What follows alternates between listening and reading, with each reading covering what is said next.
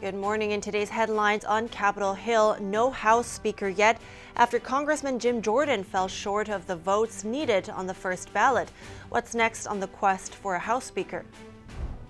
President Biden meets with Prime Minister Netanyahu in Israel. He brought a message about the hospital blast in Gaza.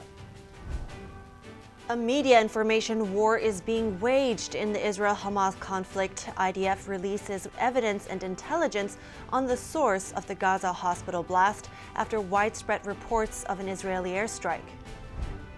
Pro Palestinian protests erupted in cities around the world following the deadly blast at the Gaza hospital, which killed hundreds of people. Civilians are still being held hostage by the Hamas terrorist group. Families wait anxiously for any news about their loved ones. We hear from a concerned daughter. What are Israelis going through following the terrorist attack? and what message is being spread on college campuses surrounding the Israel Hamas war? We get some insight from a rabbi.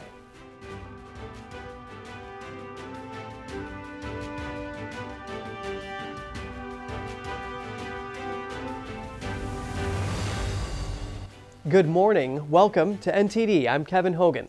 Good morning. Also from me, I'm Evelyn Lee. Today is October 18th. And it hurts me that we have to start the show like this every time, but you know, our hearts go out, of course, to the all the families and people that perished in the hospital um, attack in Gaza. 3,000 yes. people have died now in total.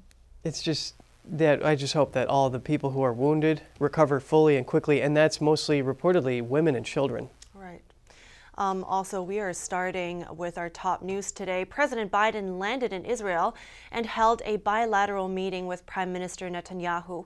It's the first trip to Israel by an American president during a time of war.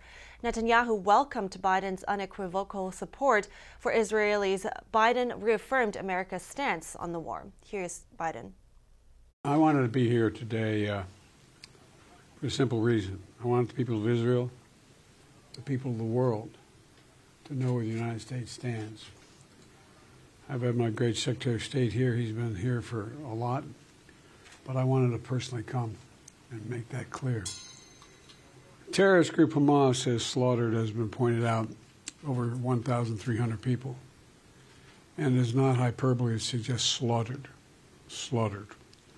And uh, including 31 Americans as part of that and uh, they've taken scores of people hostage, including children. The trip came after a deadly explosion at, hosp- at a hospital in Gaza City, which reportedly killed hundreds of people. Biden, in his meeting with Netanyahu, said the blame was, in his words, on the other team. Watch. I was deeply saddened and outraged by the uh, explosion at the hospital in Gaza yesterday. And based on what I've seen, it appears as though it was done by the other team, not, not you. Biden affirmed the U.S. will make sure Israel has the means to respond to Hamas attacks. The president strongly condemned the terrorist group and their tactics. He emphasized they do not represent all Palestinian people and said Hamas brings their suffering. A four way summit Biden was set to attend in Jordan today has been canceled. This after Palestinian Authority leader Mahmoud Abbas withdrew his participation to observe three days of mourning after the hospital explosion. The president of Egypt and the king of Jordan were also scheduled to attend. White House officials said in en route to Tel Aviv that the cancellation was decided mutually. Biden expressed his condolences for the innocent lives lost in Gaza and agreed to remain engaged with the leaders over the coming days. The White House had planned to discuss the October 7th terrorist attack on Israel, humanitarian aid for Gaza, and the status of the nearly 200 hostages taken by Hamas. The conflict in Gaza and Israel is igniting a media information war worldwide. Breaking reports coming from the Hamas controlled Gaza Health Ministry are repeated as fact. The Israeli Defense Forces say that's the disregard for journalistic ethics and are calling out major media outlets. The IDF says the hospital was hit by the Hamas affiliated Islamic Jihad, a terrorist group. They've released video evidence and intelligence this morning that they say proves that. NTD's Jeremy Sandberg has more on updates coming out of Gaza. The Israeli military says the massive blast at a Gaza City hospital on Tuesday was caused by a terrorist organization affiliated with Hamas. The IDF has released video evidence and aerial footage before and after the blast. It shows a lack of a crater or any significant damage to surrounding buildings. The IDF also released taped audio from Hamas terrorists acknowledging the misfire. The Hamas controlled Gaza Health Ministry reported at least 500 people killed, calling it a horrific massacre. Palestinian officials blame Israel for the incident. Media worldwide, including AP, Reuters, the BBC, CNN, the Wall Street Journal, Al Jazeera, and the New York Times reported the explosion as an Israeli airstrike. Reporting IDF spokesperson Jonathan Conricus calls unprofessional. Claiming that it was a missile based on Hamas information. He hasn't been on the ground. He hasn't verified it himself. He's taking Hamas information and, he, and, and displaying that as the truth. IDF also called out state owned Qatari media Al Jazeera for its reporting, telling them to check their own footage first before accusing Israel. Isn't it amazing how fast fake news spread and how much they're leveraged? Uh, yes, it is concerning because we find ourselves, unfortunately, in a combustible situation where we have armed enemies all around us who appear uh, to be extremely aggressive and uh, want a confrontation. Uh, Gaza, Hamas, the organization that governs the Gaza Strip, started it, and we are now in the early stages of uh, defeating Hamas, uh, which will be done eventually. And it appears that other terrorist organizations that are also under the Iranian umbrella uh, are uh, want to do the same. Uh, that is, of course, very dangerous for the region. we have made it very clear that this wasn't a war that we wanted, but it is a war that we intend to finish with the complete dismantling of Hamas as a military entity. And we have also said to Hezbollah and anybody else that uh, we strongly encourage them not to attack. And today, the state of Lebanon, and perhaps more so since these uh, so called the demonstrations have erupted, they have to make a decision if they want to sacrifice their own country and security and safety for the sake of Hamas terrorists. IDF analyzed its operational systems and concluded Islamic Jihad responsible. The barrage of rockets was fired by terrorists in Gaza passing in close proximity to the El Hali Al Madi hospital in Gaza at the time it was hit. Israeli Prime Minister Benjamin Netanyahu posted on X denying any IDF involvement. Along with this message, the entire world should know those who brutally murdered our children also murder their own children. IDF says it has checked all its systems to make sure it didn't fire in the area and its radars that tracks incoming enemy fire. And we saw that there was a barrage of rockets that was fired from mid or northern Gaza Strip uh, towards Israel, exactly at the time or a little bit before the explosion uh, reportedly happened, which was caught in our systems uh, and perfectly corresponds with the information that we have. IDF says since the war began, around 450 rockets launched at Israel have fallen within Gaza. Jeremy Sandberg, NTD News. Protests in multiple cities around the world following the strike on a hospital in Gaza, the one we just heard about, and which Palestine, uh, which Hamas and Israel blames each other for. NTD's Costa has more on the protests. Massive crowds marched on Tehran's streets till the early hours of Wednesday. Protesters marched from Palestine Square to the French and British embassies. Palestinian people did not commit a crime. They don't want anything. That's their home. They don't want to leave. In my opinion, we Iranians should help the Palestinians a lot. Even if necessary, we should fight alongside them. Dozens were seen setting the Israeli national flag on fire to loud cheers while chanting death to Israel. On Wednesday, more than 100 protesters gathered near the U.S. Embassy in Awkar, Lebanon. Security forces used water cannons and tear gas to disperse protesters who started rocking the fence. More protests were also staged outside Israel's embassies in Turkey and Jordan. Around 500 people reportedly died in the blast on the hospital in Gaza, which drew condemnation across the Arab world. Protests also occurred in Iraq and multiple European cities including London, Madrid, Rome, and Stockholm. Authorities in France and Germany have banned pro Palestinian rallies due to the likelihood of such gatherings disturbing public order. More demonstrations were held in Montreal and Las Vegas. Hundreds of pro Palestinian protesters gathered with flags and signs near the federal courthouse in Las Vegas. They were met with around 100 pro Israeli counter protesters who also waved flags across the street. Gaza authorities say Israel's military was responsible for the hospital bombing, which occurred during a massive Israeli bombardment in retaliation for the October 7th Hamas attacks. Israeli authorities denied involvement in the strike, saying terrorists of the Islamic Jihad militants had fired a barrage of rockets near the hospital, and that intelligence from multiple sources indicated the group was responsible. According to the UN, roughly half of Gaza's population have now fled their homes, with many now in the approximately 8 mile long stretch south of the evacuation zone. Cost MNS, NTD News. Next, we get some analysis on the hospital attack and the stability in the Middle East. We're joined live by Or Issachar, who has served as an IDF intel analyst and who is currently head of research at the Israel Security and Defense Forum. Or, thank you for coming on the show this morning. Thank you. Good to be with you. So Israel and Hamas are trading blame over the hospital attack, but evidence has been produced that shows that it was the fault of the Islamic Jihad, which works with Hamas. Yet people are still protesting against Israel. How will those protests shape public sentiment toward Israel?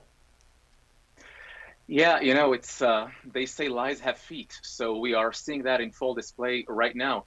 It's even a bit amusing to see so many people outraged at, at actually by Hamas propaganda. Uh, we all got to be more careful, especially in a time of war. We, we know how to be careful when it comes to the Russian invasion of Ukraine. Well, alleged false flag operations were they accused to invade, excused to invade, and uh, we had multiple. The internet was flowing with Russian misinformation, and people who profess to combat uh, misinformation and fake news sometimes forget to do that when it comes to Israel. Even when you open your everyday media outlet.com, still we need to be careful when it comes to Hamas propaganda. Why would Israel bombard a hospital? Now we know that actually it was a misfired PIJ rocket, Islamic Jihad rocket, much like, by the way, 450 different rockets, 450 different rockets who were misfired and landed inside Gaza, on the top of, on the heads of the Gazans since the beginning of this war. You know, it's reminiscent of previous uh, operations in Gaza where misfired rockets killed civilians. I remember in August 2022,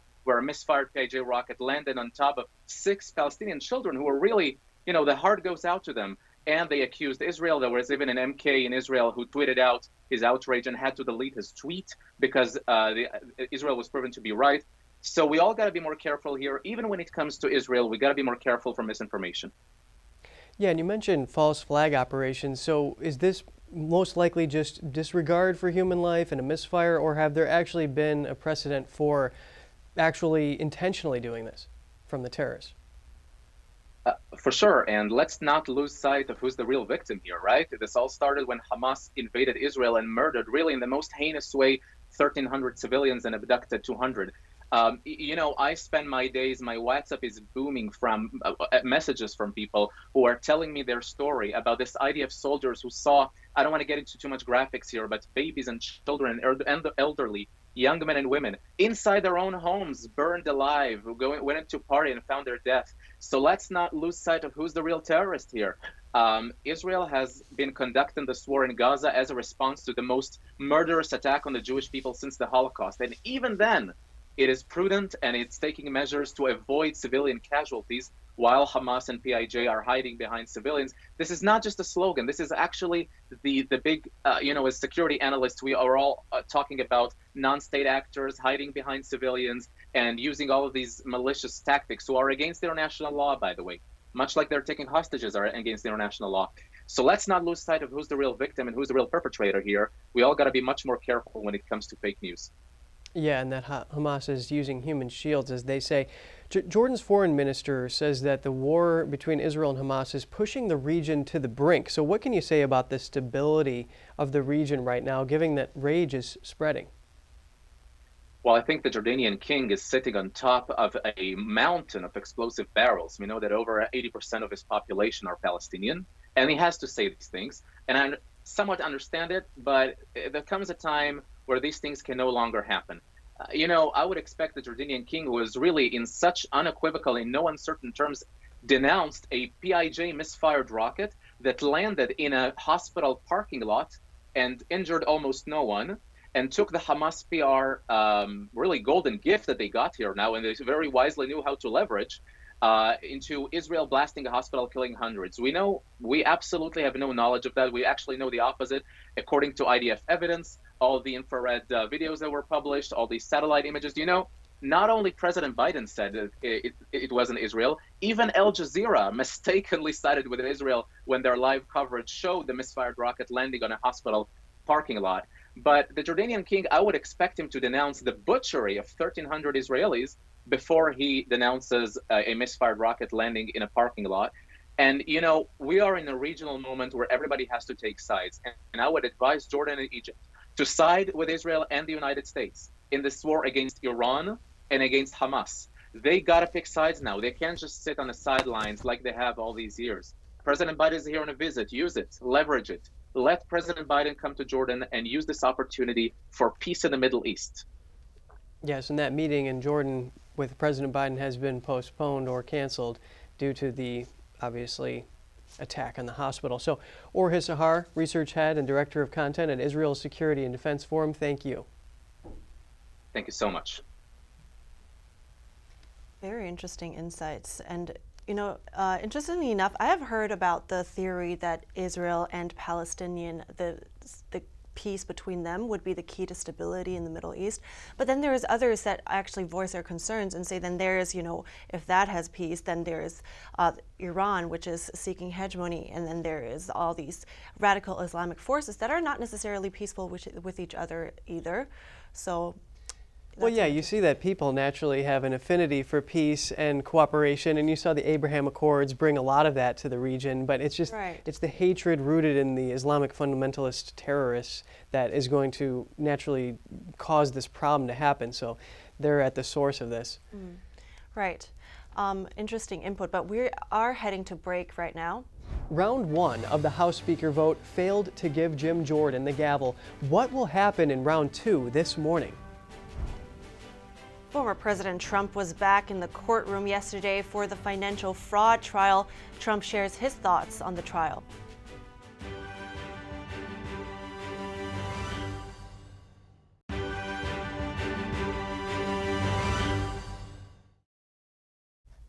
Welcome back. Some politics for you. House Republicans are yet again forced to vote multiple ballots to elect a House Speaker for the first official floor vote failed to give GOP nominee Jim Jordan the gavel. But most Republicans seem optimistic for the next round. Here's more. On Tuesday, Jim Jordan fell short of about 17 votes that he would have needed to secure the 217 votes to secure that gavel. 200 went to Jordan and 212 went to the Democrat leader Hakeem Jeffries. That after 20 Republicans chose to split with the party and vote against Jordan. Most of those votes went to either former Speaker Kevin McCarthy or Majority Leader Steve Scalise. However, Scalise and McCarthy are backing Jordan with hopes their supporters will follow suit. It's interesting to see people voting for Scalise and voting for McCarthy uh, in this roll call vote, yet the people that they are voting for are voting for Jim Jordan. and uh, you know what would uh, what would that say to uh, them if Kevin is going to them privately or Steve is going to them privately saying, please don't. You know, we, we need to move on. We need to get this behind us. Um, I'd like you to join me in voting for, for Jim Jordan. I think that would be a, a positive thing that they could do. That's different than, you know, sort of the New York guys voting for my former colleague and friend Lee Zeldin or, you know, the one-offs where they're uh, you know, just kind of islands in a way. You know, I would think that they would be persuadable. I would hope they would be persuadable. Congressman Mario Diaz-Balart, who voted for Scalise, intends to stick with him on the next ballot. Look, the reason we are in the position that we are is because a very small group of Republicans, let's not forget, while we are where we are, um, coordination with the, the, more radical elements of the Democrats got together and they got rid of the speaker that had been elected by uh, by the majority. We had the Republicans got together and we had an election. In that election, Mr. Scalise won. I'm voting for the person who won the election. Who do you want to see take the position? I, I, I think we've got to come together in the conference, and I'll support, uh, you know, the, the, the, candidate that comes out of the conference that can meet certain uh, issues that I care about. One is um, the, the Ukraine funding issue, and, and another uh, is the, uh, the, the acknowledgement that Donald Trump lost the election. Despite the setback, most Republicans remain optimistic that Jordan will succeed. Congressman McCarthy encourages support for Jordan regardless of the number of rounds it takes. So it's the exact same vote that I got when I when I ran and I became speaker. So the interesting part of why we're here, every single Democrat voted to stop one branch of government. They created this mess with eight Republicans. Every single Democrat did that. And so I think what we'll do is we'll go sit down, uh, we'll talk to those that have difference of opinion and, and come back. We've got to restore that unity. I firmly believe that Jim Jordan is a person to do that. This is a, a football game, and we had the first down just a, an hour or so ago. We've got three more downs to go, and we've got to make sure that our, our coach and, and our quarterback has, has the votes he needs to get us across uh, the goal line. And I think by the uh, end of maybe not today, maybe tomorrow, that we will have those votes. Jordan did pick up about 35 more GOP supporters during Tuesday's floor vote when compared to Friday's nomination. We're going to keep going. I've had great conversations, great discussions with uh, our colleagues, and frankly, no one, no one in our conference wants to see any type of coalition government with Democrats. So we're going to keep working, and we're going to get to the votes. The House will reconvene at 11 a.m. Eastern Time today for the second round of ballots for the Speaker. The New York fraud case had a repeat visitor yesterday, former President Trump. NTD's legal correspondent was at the courthouse when he arrived. Former President Trump returns to the New York courtroom for the financial fraud case brought by Attorney General Letitia James. He's watching the state continuing to ask witnesses questions about the valuations of his properties. Trump was expecting to see his former attorney Michael Cohen on the witness stand Tuesday, but Cohen said he couldn't come. He said in a social media post, I'm not bowing out. I'm not nervous to testify. I'm not being paid off. I have a medical issue that I need to attend to. Trump came anyway. Attorney General Letitia James has accused Trump of committing fraud by inflating the value of his assets. Outside the courtroom Tuesday, Trump said this This is a disgraceful situation. This is an attorney general, Letitia, that went out and uh, campaigned on I will get Trump. I will get Trump no matter what, I'll get Trump. Cohen is a key witness in the case. He testified before Congress in 2019 that Trump inflated his wealth. It is believed this testimony sparked the investigation into Trump's finances. Instead of Cohen, the state questioned real estate appraiser Douglas Larson. Larson answered questions about appraisals he conducted on Trump properties. He refuted testimony given by Trump's controller, Jeff McConney. Larson said he never spoke to McConney about valuations contained in the financial statements, explaining that he didn't have any specific expertise in calculating values. And besides, his appraisals were conducted on behalf of lenders, not for Trump entities. Larson stayed on the stand for the afternoon session and continued to deny having any involvement in assisting any Trump employee with calculating property values. Trump will return to the courthouse Wednesday and Thursday to continue watching witness testimony.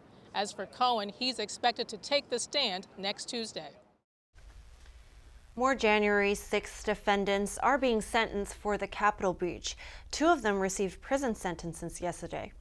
Ryan Kelly, a former Republican candidate for governor of Michigan, was sentenced to 60 days behind bars.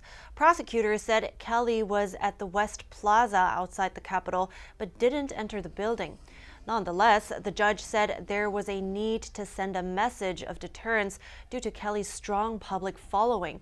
A judge sentenced Rachel Powell from Pennsylvania to four years, nine months in prison three years of supervised release, and an $8,000 fine. Prosecutors said she smashed a window of the Capitol building with an ice axe and a cardboard tube. And earlier on Monday, the Justice Department appealed the sentences of five Proud Boys members, including its former leader. The goal was to get harsher penalties for them. And stay with us. The Pentagon has released footage of nearly 200 aircraft intercepts by China.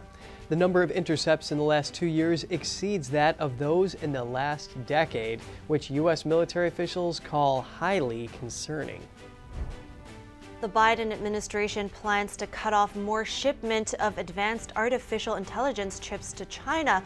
We bring in NTD business host Don Ma for more.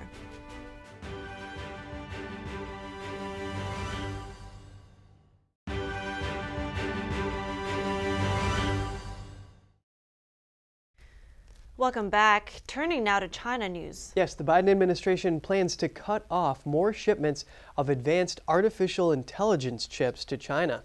The sweeping update to chip restrictions was issued on Tuesday and will include cutting edge NVIDIA chips. Here now with us to discuss this is NTD business host Don Ma. That's right, Don. Hi, good morning. We have seen the Biden administration do something similar before, so what's the difference this time? Yeah, Evelyn, you're right. Uh, the Biden administration has done this before. Uh, last year, the U.S. unveiled new restrictions on shipments of AI chips and chip making tools to China. But it seems uh, even with that, uh, Chinese companies was still able to gain access to advanced American artificial intelligence chips uh, through a loophole. Um, so what that loophole was uh, was that subsidi- subsidiaries of Chinese companies that are located overseas could still get their hands on these AI semiconductors. Uh, so this new round of curbs, uh, which go into effect in 30 days, uh, aims to close this loophole. And the restrictions will probably be updated at least annually now taken some steps to prevent this. Analysts even say that these chips are actually right at the center of the economic and security agenda competition with China. So, Don, what's been Beijing's response to all this? Yeah, you know, just the usual response. A spokesperson for the Chinese embassy said uh, it firmly opposes the new restrictions. Uh, says uh, the curbs goes against the principles of market economy and fair competition. But Kevin, you know that's not really true because the Biden administration said that China will still be able to import hundreds of billions of dollars worth of US semiconductors because the goal here is to actually just limit China's access to advanced semiconductors that fuel uh, breakthroughs in artificial intelligence for the Chinese military. And Kevin, this is indeed happening, according to a report from Georgetown University's Center for Security and Emerging Technology. The, the report found that most of the computer chips used in China's military were made by NVIDIA, Intel, and others. So, you know, in 2022, the Biden admini- administration felt it needed to stop that. It wants to stop having U.S. technology modernizing Beijing's military. Yeah, well, China's modernizing their military while the U.S. can't even meet its recruitment goals.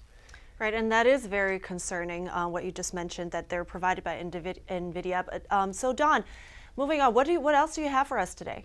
Yeah, sure. So, yesterday, officials from the US, Britain, Canada, Australia, and New Zealand came together to accuse China of intellectual property theft and using artificial intelligence uh, for hacking and spying against the nations. Uh, they are from what is known as the Five Eyes Intelligence Sharing Network. The rare joint statement uh, by the allies came after meetings with private companies in Silicon Valley. FBI Director Christopher Wray, Christopher Wray said uh, the call was meant to confront China's unprecedented threat to innovation worldwide.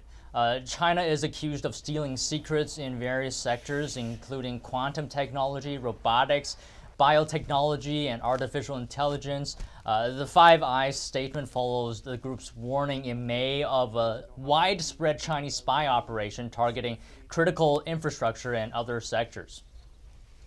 Right, really always something happening in China. Thanks for keeping an eye on that. Don Ma, host of NTD Business. Yeah, my pleasure. And the Pentagon has released footage of some of the nearly 200 intercepts of U.S. warplanes by Chinese aircraft that have occurred in the last two years. The number is significantly higher than the total amount over the previous decade. U.S. military officials have called the trend concerning. The intercepts happened over the East and South China Seas, which are considered international airspace. They include reckless maneuvers, discharging of chaff, shooting of flares, or approaching too close or rapidly to U.S. aircraft. The officials said the Chinese flights were risky and aggressive, but stopped short of calling most of them unsafe. Officials said it was important to release the footage and call out China's behavior as it shows a wider trend of Chinese aggression that could accidentally lead to conflict. Despite calls to end the maneuvers, Beijing cut off communications with the U.S. military after former Speaker Nancy Pelosi's visit to Taiwan last year. Any requests for engagement have since gone unanswered. Arkansas Governor Sarah Huckabee Sanders announced that Arkansas will force a Chinese company to give up farmland there. Arkansas is the first state in the nation to take this sort of action, according to Huckabee Sanders. We know who our enemies are not just Hamas and Hezbollah, but a regime in Iran that chants death to America, an authoritarian Russia, and a Chinese Communist Party whose stated goal is to defeat the United States at every turn. Yet, for too long, in the name of tolerance, we've let these dangerous governments infiltrate our country. Arkansas will tolerate them no longer. Today, we are becoming the first state in the country to take an action like the one that we are announcing right now. I'm announcing that Syngenta, a Chinese state owned agrochemical company, must give up its land holdings in Arkansas.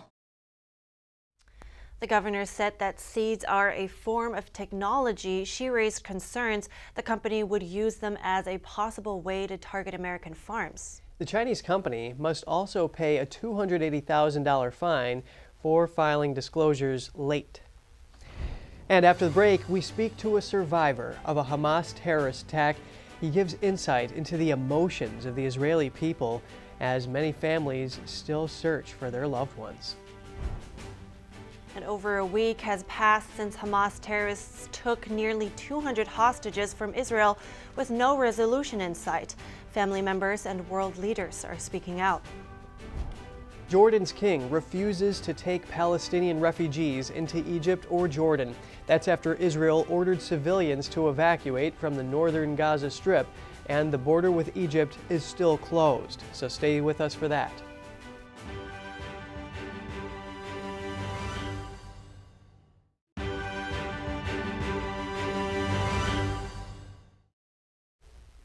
Welcome back. You might remember Zach Bernard. He was one of the people who survived the festival in Israel, which turned into a massacre. Despite everything, luckily he was able to make it out to tell the story. So we wanted to bring him back to get an update and his thoughts on how life in Israel is now during the war. Good to see you again, Zach. I know it's been um, a week since you've been on the show and we spoke, and it's been almost two weeks since the attack. And I know it wasn't exactly clear in the beginning what is happening, a lot of confusion. So, how is the mood now for Israelis almost two weeks into the war and living through those rocket fires? Um, we're not happy, uh, let's just say that. Um, a lot of people are still in shock. Um, a lot of people are still searching for missing people that we don't know what's what's happened to them. Um, shops are closed. There's alarms every few hours, so we can't really live no- normally like everyone. We need to stay near a shelter. Um, yeah, it's we're not happy. Let's just say that the mood is not great. Um, we kind of want everything just to be over, but we understand that the IDF and the government needs to do what they need to do to get everything back to normal. So is everyone we support the government and the IDF? Hmm. Is everyone in your family yes, are are you is they are they safe? Um, yes, they're safe. Um, saying safe is, is a big spectrum of word because any minute a rocket could fall on your house or somewhere near you and you could get hit. So the term mm-hmm. safe is not really a good term to say.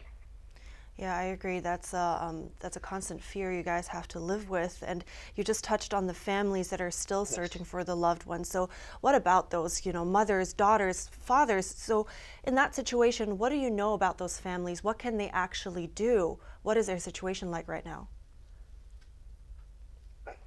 There isn't much they could do, um, to be honest. Most of them rely on the government to get the, to bring them back home.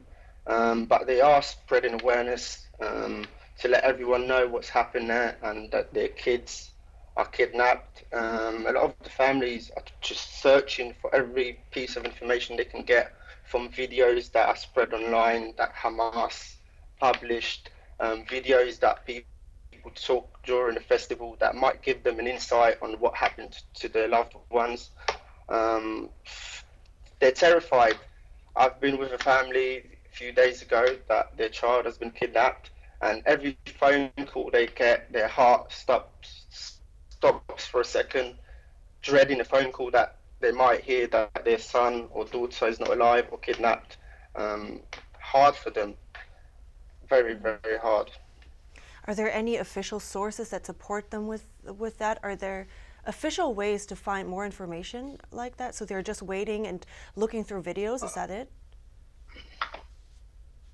Um, yes. Um, a few days ago, Hamas published the video of Mia, the kidnapped one. Uh, that's the first video that confirms that she was kidnapped. Other than that, there isn't any official sources. The families are trying to get the Red Cross to go and give medical attention and what they really need to survive. But uh, Hamas won't let that happen, I suppose, because they don't want us to know who's kidnapped, who's alive, or who's not. Um, so yeah, what they're basically relying on is videos and public data, really.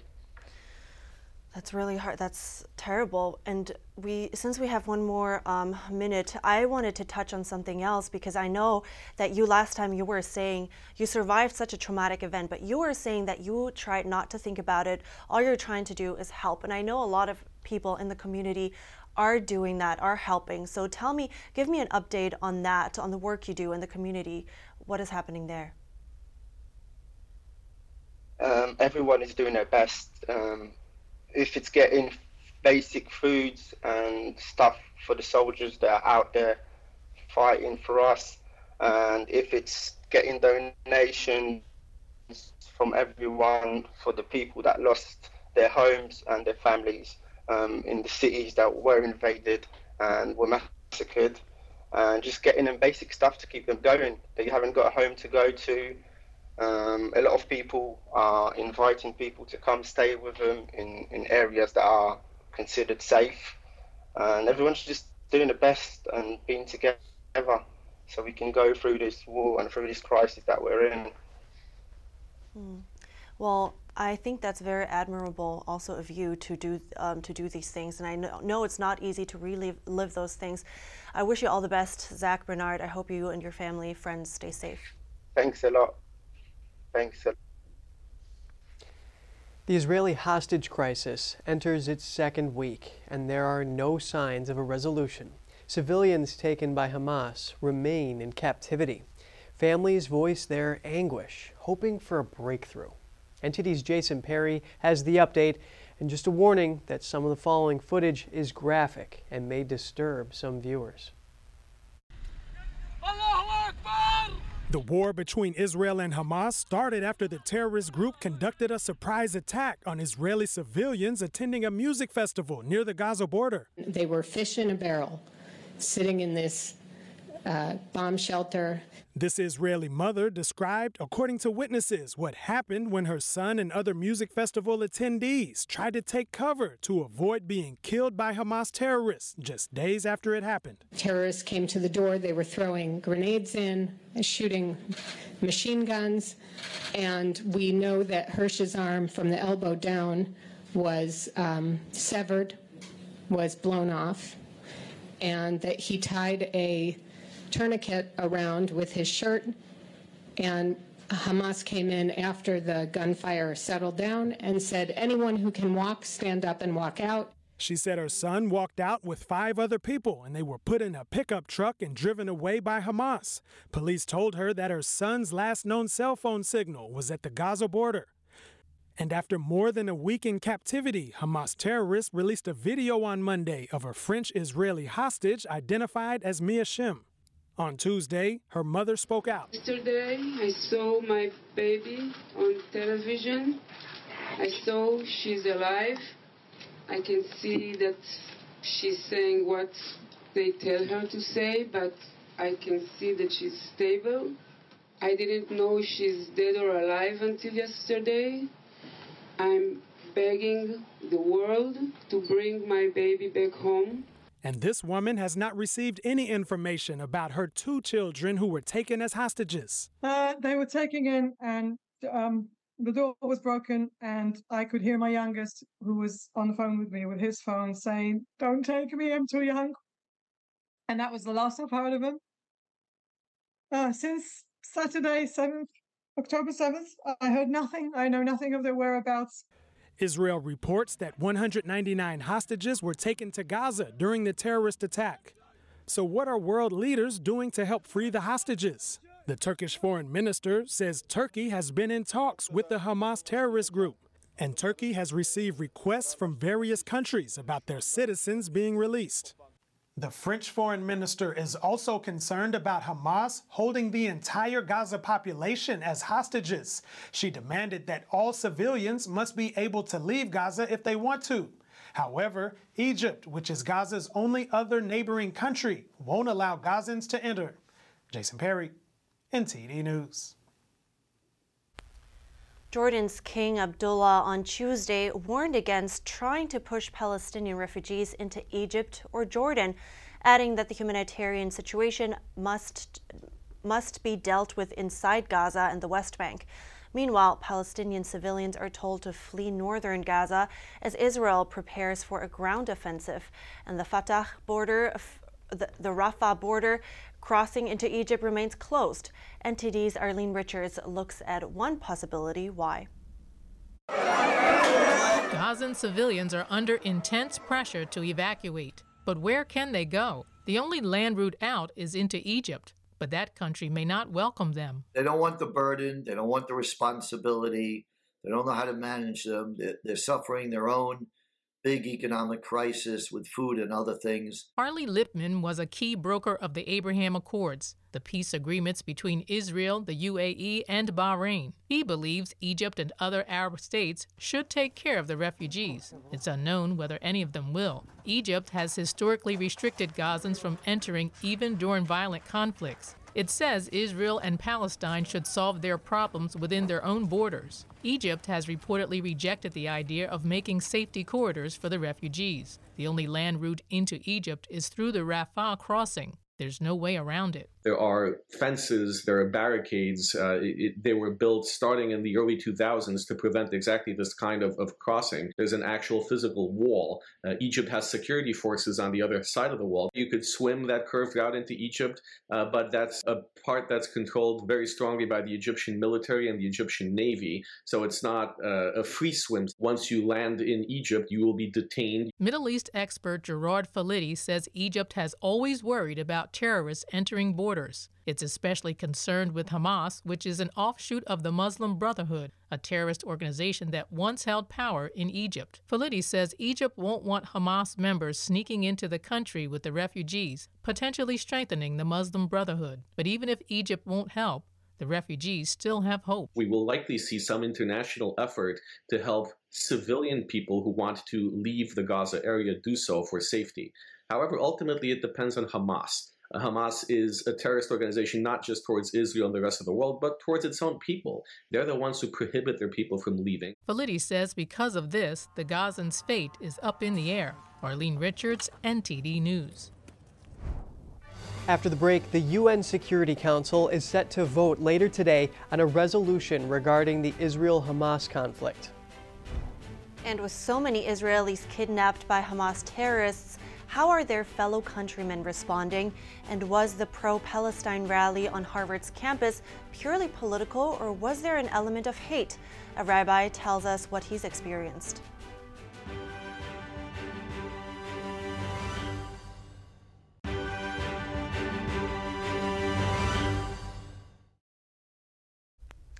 Good to have you back. The United Nations Security Council is set to vote today on the Israel Hamas conflict. The vote is to decide whether to call for a pause in the conflict to provide humanitarian aid to Gaza.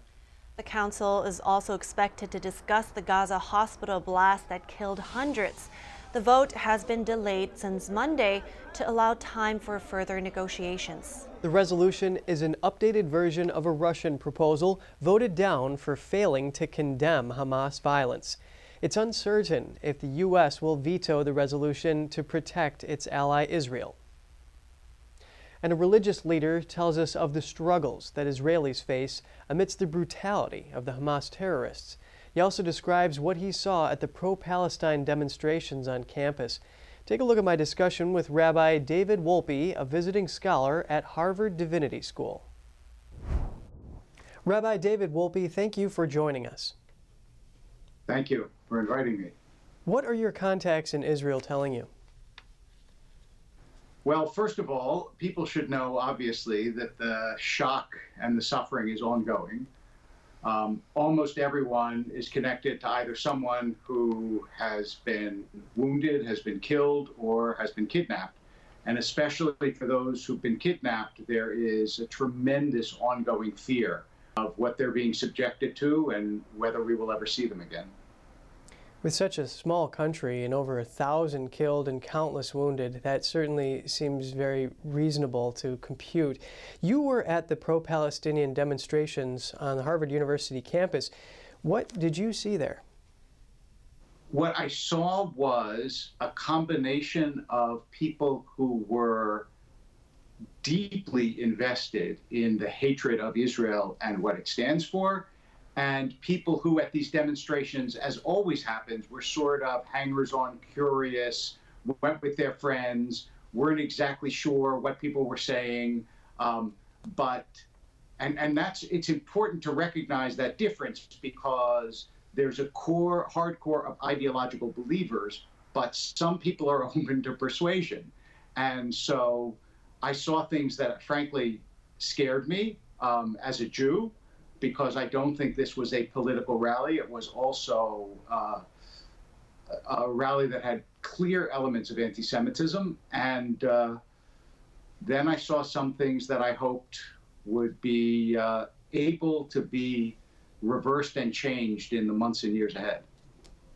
Now, Israel is basically defending itself here in its invasion of Gaza amid accusations by Spain, for example, that they are committing acts of genocide. And Israel is saying that Spain is siding with Hamas. What are your thoughts here?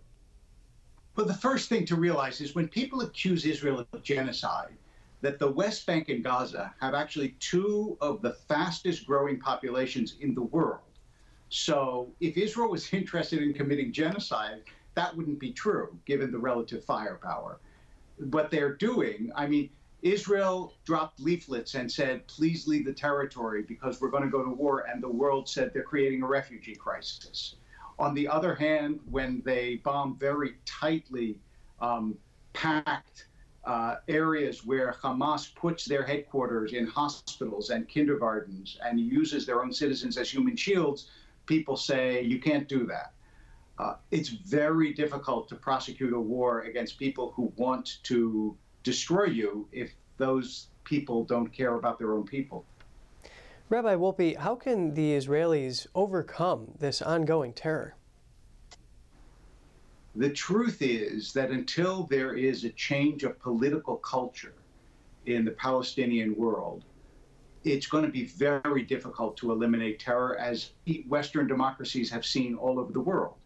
Um, until the Arab nations accept the fact, as some have, as Jordan has, as Egypt has, that Israel is a real fact that will be here, I don't know that it can be overcome. I remind your listeners that Israel has voted, has offered a state to the Palestinians six, seven, eight times and always been refused. And the reason it's been refused is the Palestinians don't, by and large, want a state, two state solution. They want a one state solution, and it's not Jewish. Rabbi David Wolpe, visiting scholar at Harvard Divinity School, thank you for your time. Thank you. Yeah, it's one minute after eight, so we are kicking off our second broadcast right now.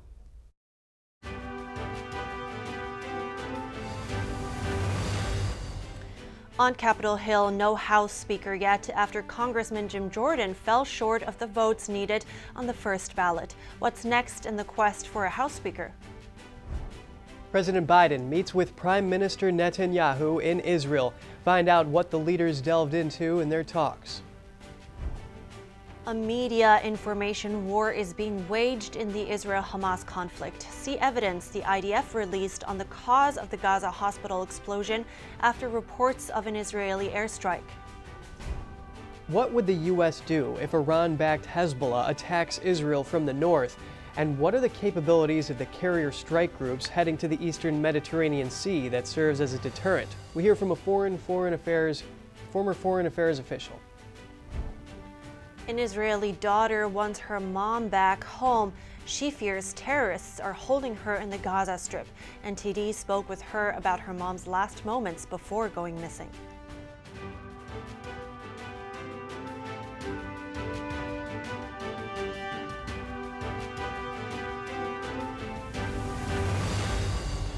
For those of you just joining us now, welcome and good morning. I'm Kevin Hogan. Good morning from me as well. I'm Evelyn Lee. We're starting again with our top news. President Biden landed in Israel today and held a bilateral meeting with Prime Minister Netanyahu. It's the first trip to Israel by an American president during a time of war. Netanyahu welcomed what he called Biden's unequivocal support for Israel as Biden reaffirmed America's stance on the war. The trip came after a deadly explosion at, hosp- at, a hospital in Gaza City, which reportedly killed hundreds of people. Biden, in his meeting with Netanyahu, said the blame was, in his words, on the other team. Watch. I was deeply saddened and outraged by the uh, explosion at the hospital in Gaza yesterday. And based on what I've seen, it appears as though it was done by the other team, not, not you. We will have special coverage on Biden's visit today at 9 a.m. Eastern Time, so stay tuned for that. The conflict in Gaza and Israel is igniting a media information war worldwide. Breaking reports coming from the Hamas controlled Gaza Health Ministry are repeated as fact. The Israel Defense Forces say that's a disregard for journalistic ethics and are calling out major media outlets. The IDF says the hospital was hit by the Hamas affiliated Islamic Jihad, a terrorist group.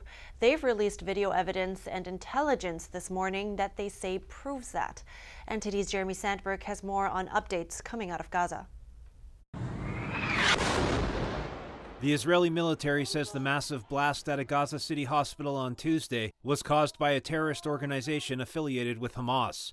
The IDF has released video evidence and aerial footage before and after the blast. It shows a lack of a crater or any significant damage to surrounding buildings. The IDF also released taped audio from Hamas terrorists acknowledging the misfire. The Hamas controlled Gaza Health Ministry reported at least 500 people killed, calling it a horrific massacre. Palestinian officials blame Israel for the incident. Media worldwide, including AP, Reuters, the BBC, CNN, the Wall Street Journal, Al Jazeera, and the New York Times, reported the explosion as an Israeli airstrike. Reporting IDF spokesperson Jonathan Conricus calls unprofessional. Claiming that it was a missile based on Hamas information. He hasn't been on the ground. He hasn't verified it himself. He's taking Hamas information and, he, and, and displaying that as the truth. IDF also called out state owned Qatari media Al Jazeera for its reporting, telling them to check their own footage first before accusing Israel. Isn't it amazing how fast fake news spread and how much they're leveraged? Uh, yes, it is concerning because we find ourselves, unfortunately, in a combustible situation where we have armed enemies all around us who appear uh, to be extremely aggressive and uh, want a confrontation. Uh, Gaza, Hamas, the organization that governs the Gaza Strip, started it, and we are now in the early stages of uh, defeating Hamas, uh, which will be done eventually. And it appears that other terrorist organizations that are also under the Iranian umbrella uh, are uh, want to do the same. Uh, that is, of course, very dangerous for the region. we have made it very clear that this wasn't a war that we wanted, but it is a war that we intend to finish with the complete dismantling of Hamas as a military entity. And we have also said to Hezbollah and anybody else that uh, we strongly encourage them not to attack. And today, the state of Lebanon, and perhaps more so since these uh, so called the demonstrations have erupted, they have to make a decision if they want to sacrifice their own country and security and safety for the sake of Hamas terrorists.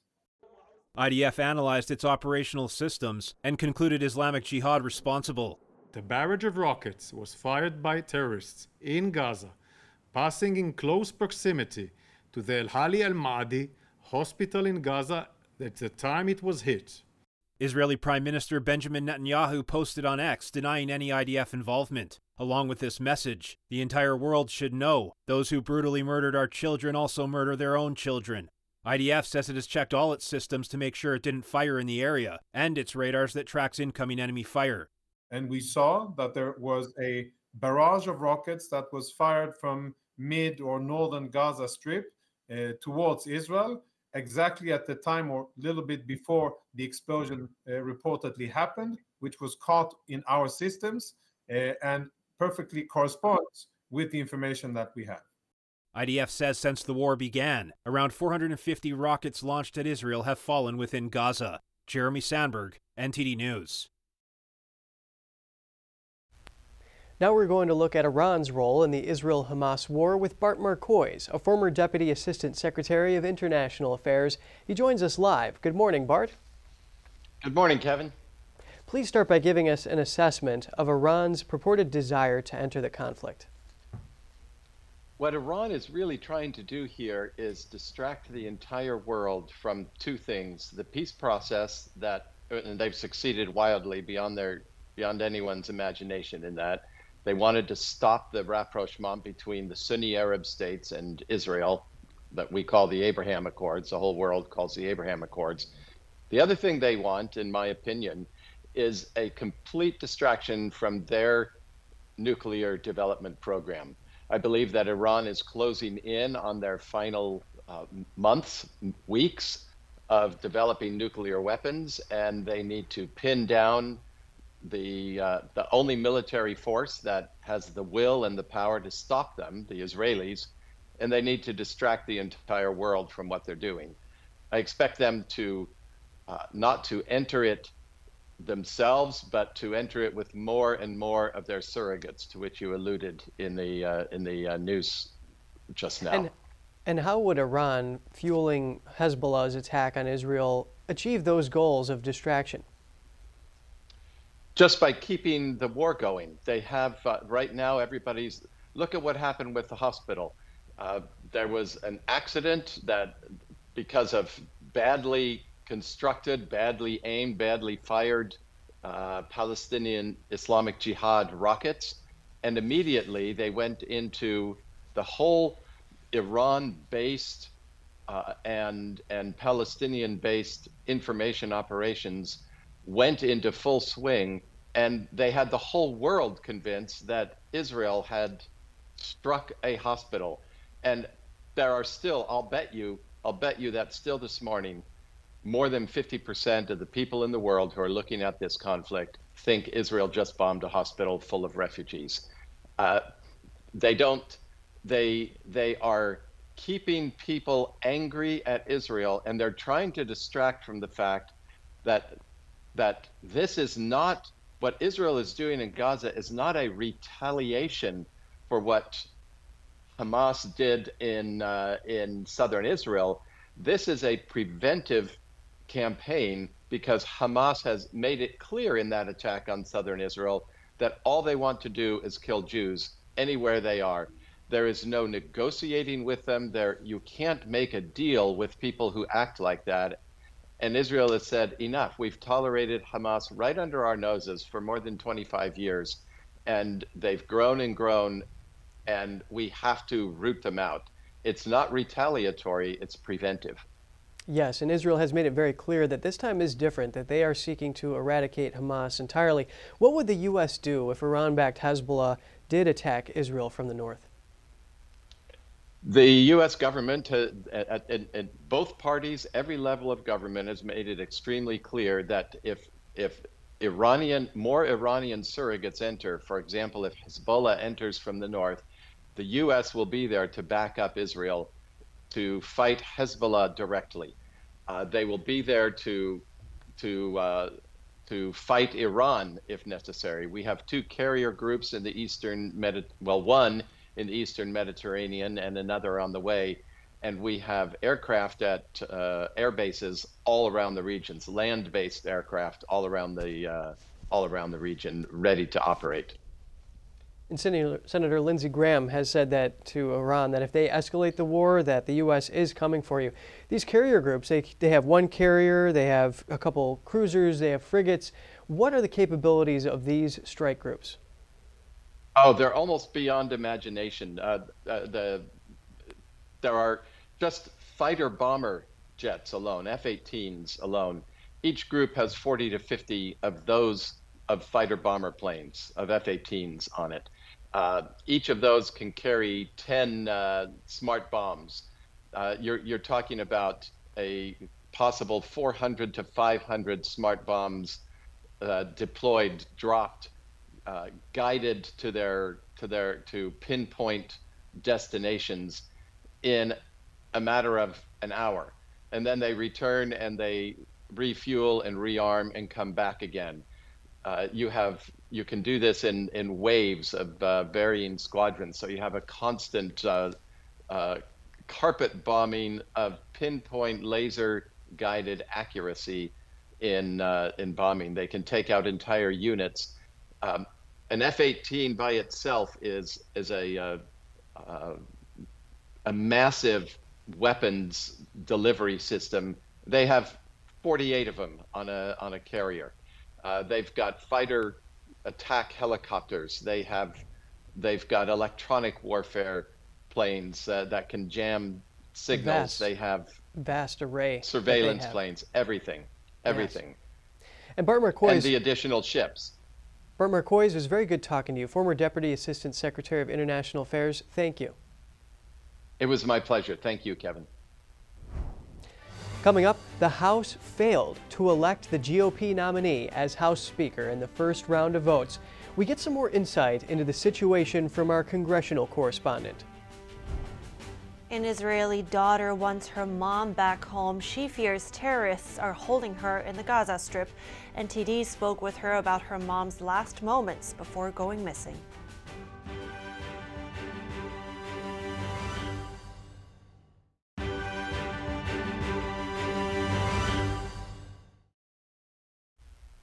Good to have you back.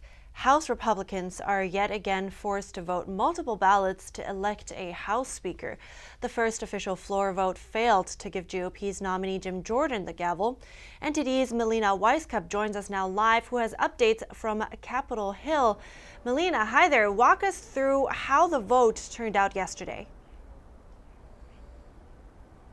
Hi, good morning, Evelyn and Kevin. So, yesterday, Jim Jordan fell short of about 17 votes that he would have needed to secure the gavel. He won 200 votes. The Democrat uh, challenger, Hakeem Jeffries, won 212, which, look, it could be embarrassing for Republicans. The fact that the Democrat leader actually won 12 more votes than the Republican elected nominee. And that's because there were 20 Republicans who were opposed to Jordan yesterday on the House floor for that vote. Most of those uh, 20 that voted against Jordan Voted for either former Speaker Kevin McCarthy or Majority Leader Steve Scalise. There were also some stray votes, one for Lee Zeldin, one for Tom Emmer, the whip, just some one off uh, sort of votes. And look, we spoke to some of the people who voted no uh, against Jordan yesterday, um, and they, they're not willing to turn around anytime soon. Mario Diaz Balart, for example, he told me that he's just so frustrated with the process, the way that McCarthy got ousted, the way that Scalise had to step down because the whole Republican Party wasn't getting behind behind them after that first, um, after he was first chosen as the nominee. So we'll show you what those members who are still insistent on voting no told me yesterday. Take a look. Look, the reason we are in the position that we are is because a very small group of Republicans, let's not forget, while we are where we are, um, coordination with the, the, more radical elements of the Democrats got together and they got rid of the speaker that had been elected by, uh, by the majority. We had the Republicans get together and we had an election. In that election, Mr. Scalise won. I'm voting for the person who won the election. Who do you want to see take the position? I, I, I think we've got to come together in the conference, and I'll support, uh, you know, the, the, the, candidate that comes out of the conference that can meet certain uh, issues that I care about. One is um, the, the Ukraine funding issue, and, and another uh, is the, uh, the, the acknowledgement that Donald Trump lost the election. Yeah, thank you for giving us that insight take just now. So, Melina, what's next then? Do folks still think Jim Jordan has a shot to get to 217? Well, the reality, Evelyn, is that that question really depends on who you ask at this moment. If you ask some of those, some of those hardcore Jordan supporters, of course, they're going to try to stick this out. They're going to try to make the case for why Jordan is the, the name of the party. You know, they're saying he already got 200 votes, so we might as well just stick with him and try to put pressure on some of those no votes to flip. However, it really is looking like the people who are voting no are insistent in staying that way. And if that happens, it could actually flip the other way, and those holdouts votes could actually pressure Jordan to step down. But regardless, Jordan himself was pretty optimistic yesterday leaving the floor. We'll show you how he was feeling along with some other members that we caught up with after yesterday's vote. We're going to keep going. I've had great conversations, great discussions with uh, our colleagues, and frankly, no one, no one in our conference wants to see any type of coalition government with Democrats. So we're going to keep working, and we're going to get to the votes. I'm expecting another vote to take place, and we still won't have enough. 217, but hopefully we'll get to somewhere between 26 and 210. Uh, I know some conversations that uh, uh, Mr. Jordan has been having with some folks who um, did not vote for him, um, seeing if he can move any of those individuals, and then if he can, great. If he can't, then we probably have to move on. So, what's expected to happen to? Please, can, sorry, I didn't mean to cut you off. No, it's okay. I was just going to say, actually, one important point about all of this is the fact that Jordan actually was able to shore up a lot more support than he was able to on Friday. He won about 35 more votes on the floor than he did back in the internal conference. So that's a good sign for Jordan. The only question now is can he actually convince those 20 members uh, and those who are also still skeptical of him and just voted for him just for the sake of the party? Can he convince them to stick with him throughout today's ballot? Hmm. Thank you very much, Melina Wisecup, for the update today. Appreciate it. And Israel has notified the families of about 200 people so far that their loved ones are being held hostage by Hamas terrorists in the Gaza Strip. And NTD's Daniel Monahan spoke with a young lady whose mom has been missing since the day of the terror attack. Hagit Rafeli Mishkin was working on preparations for a festival called Midburn when she went missing. That's an Israeli Burning Man regional event. Her daughter Noah is asking those with any information about her mom to come forward. My mom is Hagit Rafeli Mishkin. She's missing since the Hamas since Hamas attack, a unhuman attack during the Saturday, October 7th. Hagit was at a gathering with other Midburn volunteers at a farm called Tal Or. That's just a couple miles from where the Nova Festival was, the site where Hamas terrorists massacred at least 260 people. Hagit left the farm at around 7:15 on the morning of October 7th due to the rocket attacks launched by Hamas.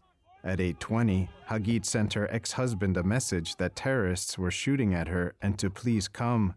Our last contact is a WhatsApp message she sent to my father. She said, I'm near Kibbutz Devi, shooting at me. Come for rescue. Her ex-husband wrote her to call him at 8:22, and at 8:28 she sent him a one-word reply, soon. Hagit's family hasn't heard from her since. Her car was found empty, covered in gunshots. Noah says volunteering is something her mom does often.